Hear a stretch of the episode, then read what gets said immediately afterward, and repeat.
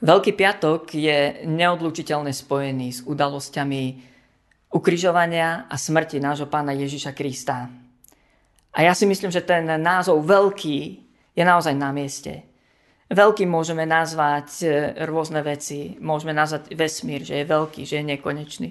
Alebo na našej Zemi môžeme nazvať veľkými nejaké stavby, alebo, alebo nejaké kopce, nejaké hory, pohoria alebo oceán, že je veľký a akokoľvek. Ja si myslím, že je tou najväčšou vecou, o ktorej môžeme naozaj úprimne povedať, že, že je veľká, že je najväčšia. To sú práve tieto udalosti. To je práve to, čo by som s vami rád dnes zdieľal. A, a sú to udalosti, a, ktoré máme popísané vo všetkých štyroch evanieliách.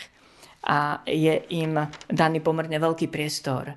Ja osobne si myslím, že by sme mali oveľa častejšie ako jedenkrát v roku hlboko rozmýšľať, rozímať nad týmito udalosťami. V Evangeliu podľa Jána e, čítame v 18. a 19. kapitole zhrnuté tieto udalosti tak stručne. A niektoré, e, niektoré konkrétne veci viacej spomínajú iní evangelisti, ale keď si to pospájame do jedného celku, tak sú to udalosti, ktoré Áno, začínajú už štvrtkom večer, kedy je pán Ježiš v Getsemanskej záhrade zajatý, predvedený pred najskôr Annáša, ktorý bol takým veľkňazom na dôchodku, bol šedou eminenciou celého náboženského systému. Úradujúcim veľkňazom bol Kajfáš. A, a takže druhé vypočúvanie pána Ježiša pokračovalo pred Kajfášom. A tu aj dochádza ku takému prvému výsluchu, potupeniu, prvej bitke, ktorú pán Ježiš dostáva. A počas toho prebieha, e, e, prebieha zapretie pána Ježiša apoštolom Petrom, ktorému pán Ježiš predpovedal. A potom nasleduje tá ťažká, ťažká noc, ktorá, ani neviem, či by sme ju nazvali celou nocou, skoro ráno na úsvite. Aj farizej, aj saduceji zvolávajú synedrium, v snahe zlegalizovať celý ten nelegálny e, súdny proces. A uzhodli sa, že teda pána Ježiša musia zabiť a, a predvádzajú ho pred Piláta. A Pilát si spomenie, že v tých dňoch akurát v Jeruzaleme bol Herodes. A, tak e, posiela pána Ježiša na výsluch aj k Herodesovi kde dochádza podľa záznamov niektorého z evangelistov k ďalšej takej krutej bitke. Pána Ježiša posielajú naspäť k Pilátovi. Pilát dáva pána Ježiša zbičovať. A, a, a dochádza k takému výsmechu, potupovaniu. A, a posledný pokus Piláta e, predstaviť zbičovaného, zlinčovaného podľa historických záznamov po takomto rímskom bičovaní bol človek znetvorený na nepoznanie človeku. A predstavuje pred davom a, a pána Ježiša s tým vyjadrením aj hľa človek. Hej. A možno práve paradoxne preto, že už ako človek ani nevyzeral. A dúfajúc, že predsa len to bude stačiť týmto náboženským vodcom, ale oni aj spolu s ostatným davom volajú, ukrižujú ho, obvinia Piláta z nevery alebo z tolerovania nevery cisárskému dvoru. A Pilát vydáva pána Ježiša na ukrižovanie, ku ktorému dochádza asi o 9. hodine nášho času. A, a čítame o udalostiach na kríži, ktoré pán Ježiš prežíva.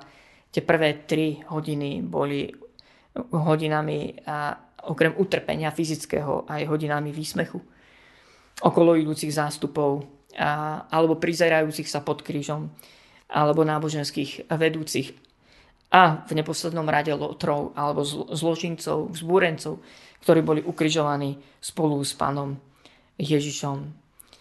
A na poludne dochádza k obrovskému zatmeniu slnka a máme záznamy aj z historických prámeňov, rôznych, že, že tak, toto zatmenie naozaj bolo veľmi šokujúce a veľmi silné zatmenie. A, A nasledujú ďalšie 3 hodiny utrpenia pána Ježiša a, a smrť na kríži. Ja vás veľmi pozbudzujem, aby ste znovu sa tak zahlbili do týchto, do týchto textov v evaneliách. Napríklad v evanelii podľa Jána v 18. a 19. kapitole. Keby som ich chcel zhrnúť e, takto stručne, e, tak by sme hovorili o, o Getsemane, kde, kde vo štvrtok e, v noci a pán Ježiš zapasí v agonii, modliať sa, a oče, odním odo mňa tento kalich ale nie moja vôľa, ale tvoja vôľa, nech sa stane. A skrátim to, som presvedčený, že nehovoril o fyzickej smrti na kríži. Pán Ježiš vedel, že je tu kvôli tomu. Pripravoval na to dokonca svojich učeníkov. Ja verím tomu, že sa modlí o, o duchovnú smrť, o to, k čomu došlo tie druhé tri hodiny na kríži, kde pán Ježiš sa modlí, Bože môj, Bože môj, prečo si ma opustil. Zomiera aj duchovnou smrťou, zakúša za nás aj oddelenie od Božej Eh, prítomnosti od nebeského Otca. Potom by som mohol hovoriť o siedmých, ja som napočítal sedem rôznych výsmechov, ktorými bol potupený pán Ježiš. A jednak eh, kvôli tomu, že predpovedal, že zborí chrám a, a za tri dní ho postaví. Jednak kvôli tomu, že som posmievali, že je prorok, tak mu zakryli hlavu, byli ho, byli ho pestiami, palicami a pýtali sa ho, prorokuj, kto ťa udrel Vysmievali sa mu ako kráľovi, eh, pretože eh, Pilát dal ten nápis kráľ Židov, tak eh, tí rímsky vojaci si ho poddávali spôsobom, že mu nasadili trňovú korunu, obliekli ho do šarlatového plášťa, bili ho. Pozdravovali ho ako kráľa, pritom sa mu kláňali. Bol to posmech. Okolo idúce zástupy sa posmievali. A, a mohol by som potom pokračovať ďalej. A už som spomenul tie, tie bitky, ktorým bol zbytý pán Ježiš, e, že ho naraz byli skupiny, e, skupiny sluhov v prvom prípade a v druhom prípade skupiny rímskych vojakov. A mohol by som spomenúť 6 výsluchov, ktoré pán Ježiš absolvoval za, za vlastne túto noc a skoré ráno e, do tej približne 9. hodiny predpoludním. A mohol by som spomenúť to rímske bičovanie, už som vlastne ho spomenul. Potom samotné ukrižovanie, ktoré spôsoboval obrovskú bolesť, e, kde ukrižovaným prebili nohy tak, že im nohy spojili a prebili im ich e, v oblasti nad petami a, a ruky a, e, pribíjali ro, rozpažené na kríži a, na to a, horizontálne rameno a tým, že tie klince neprechádzali dlaňami, ale prechádzali a, zápestiami. A áno, mohli by sme hovoriť o tých siedmých výrokoch pána Ježiša z kríža. Prosím, prosím, keby sme tomu venovali pozornosť. Mohol by som hovoriť o, o 22 zákonoch, e, ktoré vlastne Synedrium, Sanhedrin židovských starších porušilo. A to boli všetko zákony, ktoré sa týkali súdneho procesu v židovskej obci. A tiež by som mohol spomenúť napríklad 12. E, ja som napočítal minimálne 12 naplnených proroctiev len počas týchto udalostí, ktoré sme takto vymedzili e, ukrižovaním pána Ježiša Krista. A možno napočítate ďalšie, ďalšie naplnené proroctvá starej zmluvy. Pán Ježiš a čelil zrade a opusteniu všetkými jeho učeníkmi a blízkymi. Čelil obrovskému výsmechu a potupe čelil bolesti, ktorú si nevieme predstaviť a fyzickému týraniu a pomalickému zomieraniu. A čelil obrovskej hambe a zomieral tam nahý na kríži. A čelil týraniu predtým a ľudí, skupín ľudí. A čelil smrti, samotnej smrti na kríži. Áno, keď e, čítame tieto udalosti, tak nás to naplňa hrôzou a zdesením, možno ľutosťou. Hýbe to našim vnútrom. Alebo keď sa pozeráme na, na to, ako to bolo zdokumentované napríklad uh, vo filme Umúčenie Passion. Ale ja by som vás chcel dnes uh, upriamiť na niečo, čo si myslím, že je, je to veľké. skutočne to, to veľké za týmito udalosťami. A tak by som chcel spomenúť eh, tri veci a, a znovu by som vás chcel upriamiť na pánovu pokoru.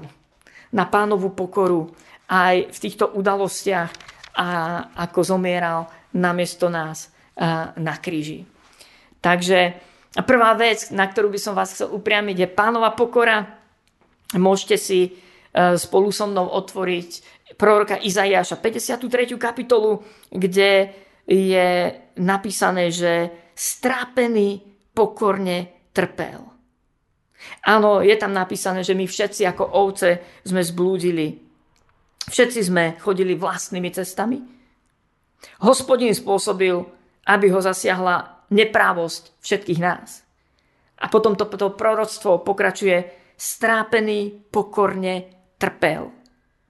A neotvoril ústa ako baránok vedený na zabitie a neotvoril ústa ako ovca, ktorá umlkne pred svojimi strihačmi. Aj starozmluvný prorocký text vystihuje okrem všetkých ostatných udalostí utrpenia a zástupnej smrti Mesiáša na kríži, jeho pokoru. Pán Ježiš sa pokoril. Bolo to jeho rozhodnutie. On neotvoril ústa, mohol ich otvoriť. On sa nemusel pokoriť. On sa nemusel podvoliť všetkým týmto veciam. On to mohol zastaviť kedykoľvek. Aj preto v Getsemane sa modli, oče, keby si chcel ale tvoja vôľa nech sa stane. Alebo keď ho prišli zajať a pýtali sa ho, či je to on, on povedal, ja som a oni všetci ustúpili dozadu a padli na zem. On kedykoľvek mohol zasiahnuť vo svojej bož- božej alebo božskej autorite. Alebo mohol poprosiť otca, aby, aby tam dal nejaký pluk anielov. Kedykoľvek mohol áno zostúpiť z kríža. Diabol sa o to pokúšal tým výsmechom zástupov. Ak si ty Boží syn, ak si ten Mesiáš, ak môžeš e, vystaviť za 3 dní chrám, tak zostup z kríža. Farizei, zákonníci, náboženskí lídry sa mu vysmiali povedali, uveríme v teba, ak zostupíš z kríža. Diabol urobil všetko preto, aby pán Ježiš predčasne zomrel, či ako dieťatko, bábetko, alebo pred krížom, alebo, alebo chcel spôsobiť, aby pán Ježiš nezomrel smrťou na kríži, zástupnou smrťou v poslušnosti otcovi. Pán Ježiš to mohol, ale on sa pokoril. On sa pokoril Božej vôli, stotožnil sa s otcovou vôľou, lebo bol na Božej misii. On sa pokoril. Predovšetkým to bola pánová pokora, ktorú tu môžeme vidieť. A, a vidíme, že nebeský Otec nedáva za nás nejaké poklady, poklady neba nedáva za nás nejaké fyzické peniaze, alebo nejaké vzácnosti, alebo nevyhubil, ja neviem, úplne na komplet všetky ovce a všetku jahňacinu z celej tvári zeme, aby e, dospel k nejakému riešeniu e, prikrytia našich vín. Tie boli tak neprikryteľné, čímkoľvek pozemským alebo hmotným, že Boží syn musel zomierať namiesto nás na kríži. A a preto pán Ježiš tým celým prechádzal. To nebol krátkodobý misijný výjazd na túto zem na tri dní. On sa narodil ako človek na túto zem. Prešiel celým ľudským životom. Bol podobne pokúšaný vo všetkom ako my ľudia, ale bez hriechu. A odtrpel si naplno aj toto utrpenie na kríži. A trhalo to srdce otca. Ale toto bol jediný spôsob. Jediný spôsob, ako mohol a, nás znovu zmieriť s nebeským Otcom. A v tom proroctve proroka Izaiáša je ešte napísané, že skrze neho, skrze obeď pána Ježa Krista sa má podariť to, čo chce hospodin, čo chce nebeský Otec. A pán Ježiš bol na misii a pokoril sa a pod mocnú Božiu ruku oddal sa tejto Božej misii, misii svojho Otca, svoju, svojej vlastnej misii aby sa to podarilo. Pokoril sa. Strápený pokorne trpel. Vidíme tu pánovú pokoru a môžeme žasnúť, že tá pánova pokora prekonala ľudskú zradu, prekonala ľudské opustenie. Táto pánova pokora prekonala akýkoľvek výsmech a pohanenie. Aké aj dneska vidíme, že v našej spoločnosti sa výsmech používa na dehonestáciu alebo pohanenie akýchkoľvek našich oponentov alebo ľudí, ktorí majú iný názor, politicky či náboženský, alebo nám nevyhovujú, alebo s nimi nesúhlasíme. Viete, čo je v móde? Nie argumentácia alebo úcta, ale pohanenie, výsmech, potupa, vynadanie. Zosmiešnenie toho druhého. A takto pôsobí otec lží. Toto robí diabol. Ale pánova pokora to prehliada. Pánová pokora sa vysmieva takémuto výsmechu.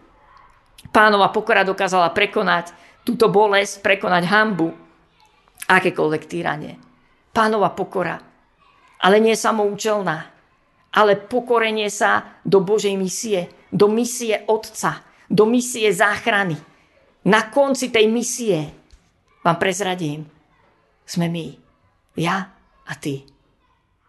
Toto je pokora. To není pokora pre pokoru. To je pokora do Božej misie. Druhá vec, ktorú by som vám chcel priniesť dnes, keď rozmýšľame nad týmito veľmi ťažkými, smutnými udalosťami. Druhá vec je pánová láska, eh, na ktorú by som vás chcel eh, tak upriamiť. Pánová láska. Pánová láska. A, a vidíme, že tak Boh miloval svet že dal svojho syna Pána Ježiša Krista, aby nikto, kto v neho verí, nezahynul, ale veriac mal v ňom väčší život. Vidíme, že k tejto Božej misii, že dal svojho milovaného syna, došlo kvôli tomu, že tak Boh miloval svet. Tak Boh miloval svet, ako akokoľvek čítame tieto posledné kapitolky všetkých štyroch evanelí, prosím vás, čítajme to z tohto pohľadu. Čítajme to a prežívajme, že za tým všetkým je Božia láska, osobná, horúca, ochotná obetovať úplne všetko a to najvzácnejšie, čo Otec v nebi mal. List rímským hovorí, že ten, ktorý dal za nás svojho milovaného syna, či nedal za nás úplne všetko. Úplne všetko. Bola to misia lásky. Áno, niekto by to mohol nazvať, že to bola misia krvi, potu, nenávisti, zloby, bolesti, týrania a hroznej, hroznej pomalej smrti udusením vysiac na dreve kríža. Áno, áno, toto všetko je pravda, ale nad týmto veľké, čo by som vám chcel dnes priniesť, je Božia láska a prosím vás, vidíme to, neurobme z toho len nejaký smutný deň, tento veľký piatok nie je len smutný deň, aby sme ľudský duševne zaplakali, mali nejaký sentiment alebo nejaký ľudský duševný súcit. Prosím vás, poďme sa na to pozrieť duchovne, poďme to znovu prežiť. Za tým je veľká Božia láska. Veľká Božia láska.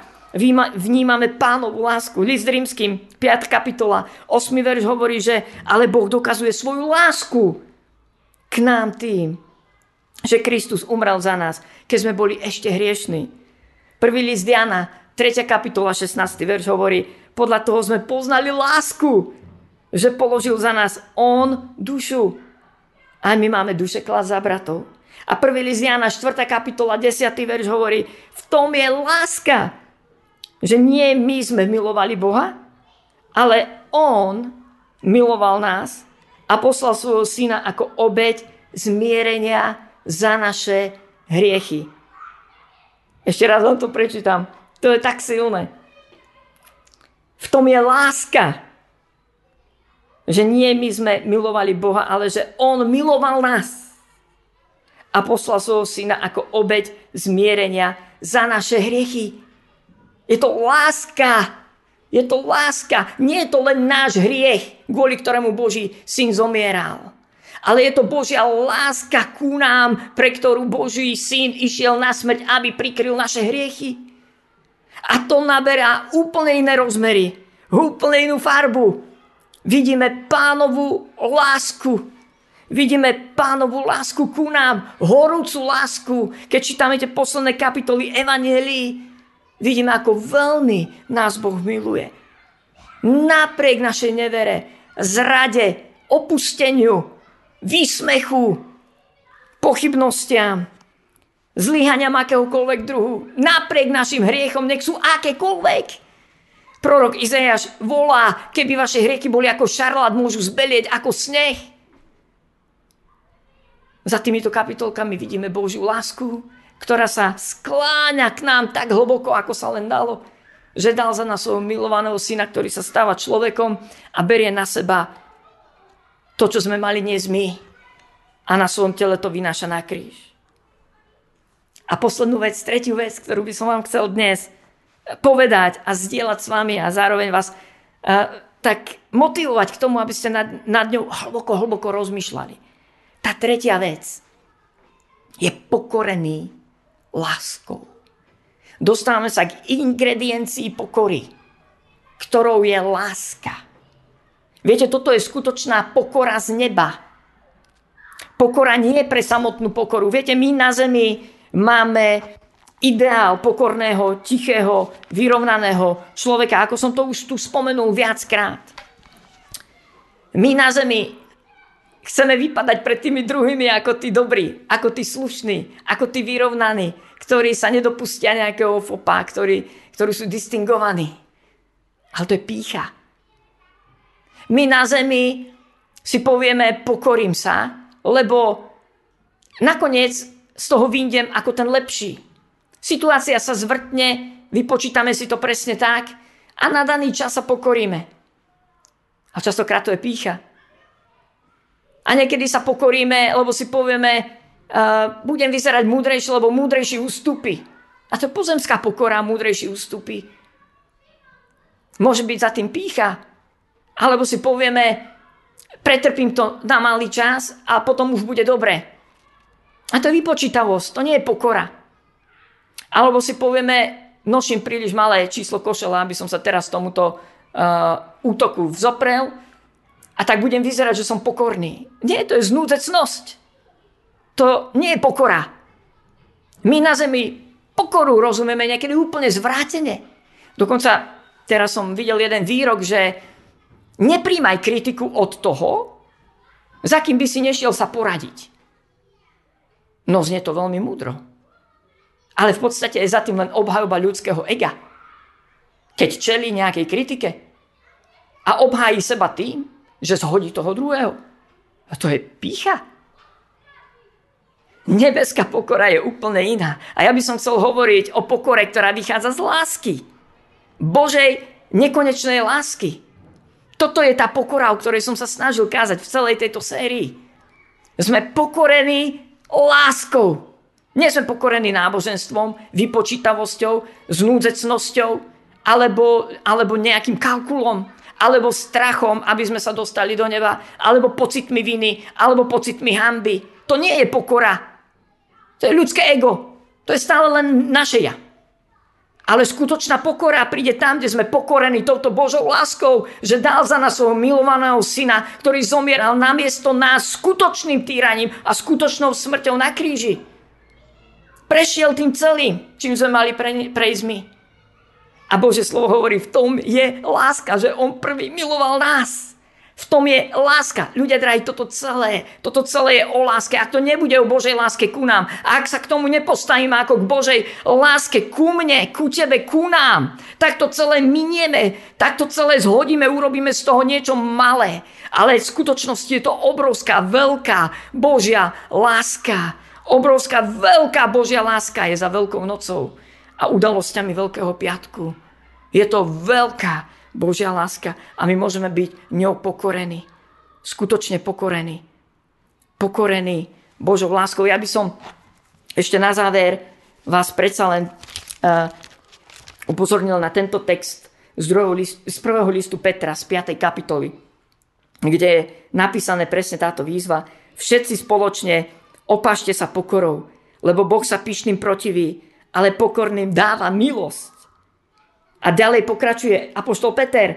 Pokorte sa teda pod mocnú ruku Božiu, aby vás časom povýšil. Na neho uvalte všetky svoje starosti, lebo on sa stará o vás. Pokorte sa teda, ale Peter nekončí len pri tom, že pokorte sa teda. To nie je o pokore pre pokoru. Len kvôli tomu, aby sme mali nejaký charakter. Tu je napísané, pokorte sa pod mocnú ruku Božiu. Tak ako pán Ježiš, Boží syn, sa pokoril pod ruku Božiu, pod ruku svojho otca, do Božej misie. To je pokora. keď sa pokorujeme pod jeho ruku, do jeho vôle, do jeho zámeru a cieľu s našimi životami na tejto zemi, to je pokora. Keď sa pokorujeme jeho vôli, keď vstupujeme v pokore do jeho skutkov a keď činíme jeho vôľu a sme, sme efektívni, sme úspešní, nesieme ovoce v evangelizácii, v misii, v učenictve, v budovaní církvy, v službe, e, nie pre seba, ale pre iných okolo nás. A v tom je pokora, keď to robíme napriek zrade, ktorú sem tam zažijeme napriek opusteniu iných ľudí, alebo priateľov, alebo blízkych, alebo rodinných príslušníkov, napriek posmechu, napriek bolesti, napriek hambe. To je pokora. Keď sme pokorení pod mocnú ruku Božiu. To bola tá tretia vec. Vidíme, ako je pán pokorný v Božej misii. Vidíme pánovú lásku, ktorá je za tým všetkým. A je tu tá výzva, aby sme sa aj my pokorili pod mocnú ruku Božiu aby sme boli pokorení láskou. Prosím, uvažujme nad tým. Aj tento rok, aj počas tohto Veľkého piatku. A poďme sa pokoriť pod mocnú ruku Božiu. Ako to píše Apoštol Peter. Nájdite si tiché miesto dnes. A rozmýšľajte v modlitbe nad týmto všetkým. A ak je to potrebné, prineste svoje srdce naspäť tomu Božiemu. Odpovedajte skutočne na Božiu lásku. Nezostaňme len pri nejakom sentimentálnom stíšení na chvíľku a teoretizovaní o tom, aké bolo to utrpenie, aké boli tie udalosti. Navráťme naše srdcia naspäť srdcu nášho nebeského Otca, ktorý nás tak miluje. Nech vás Pán Boh žehná.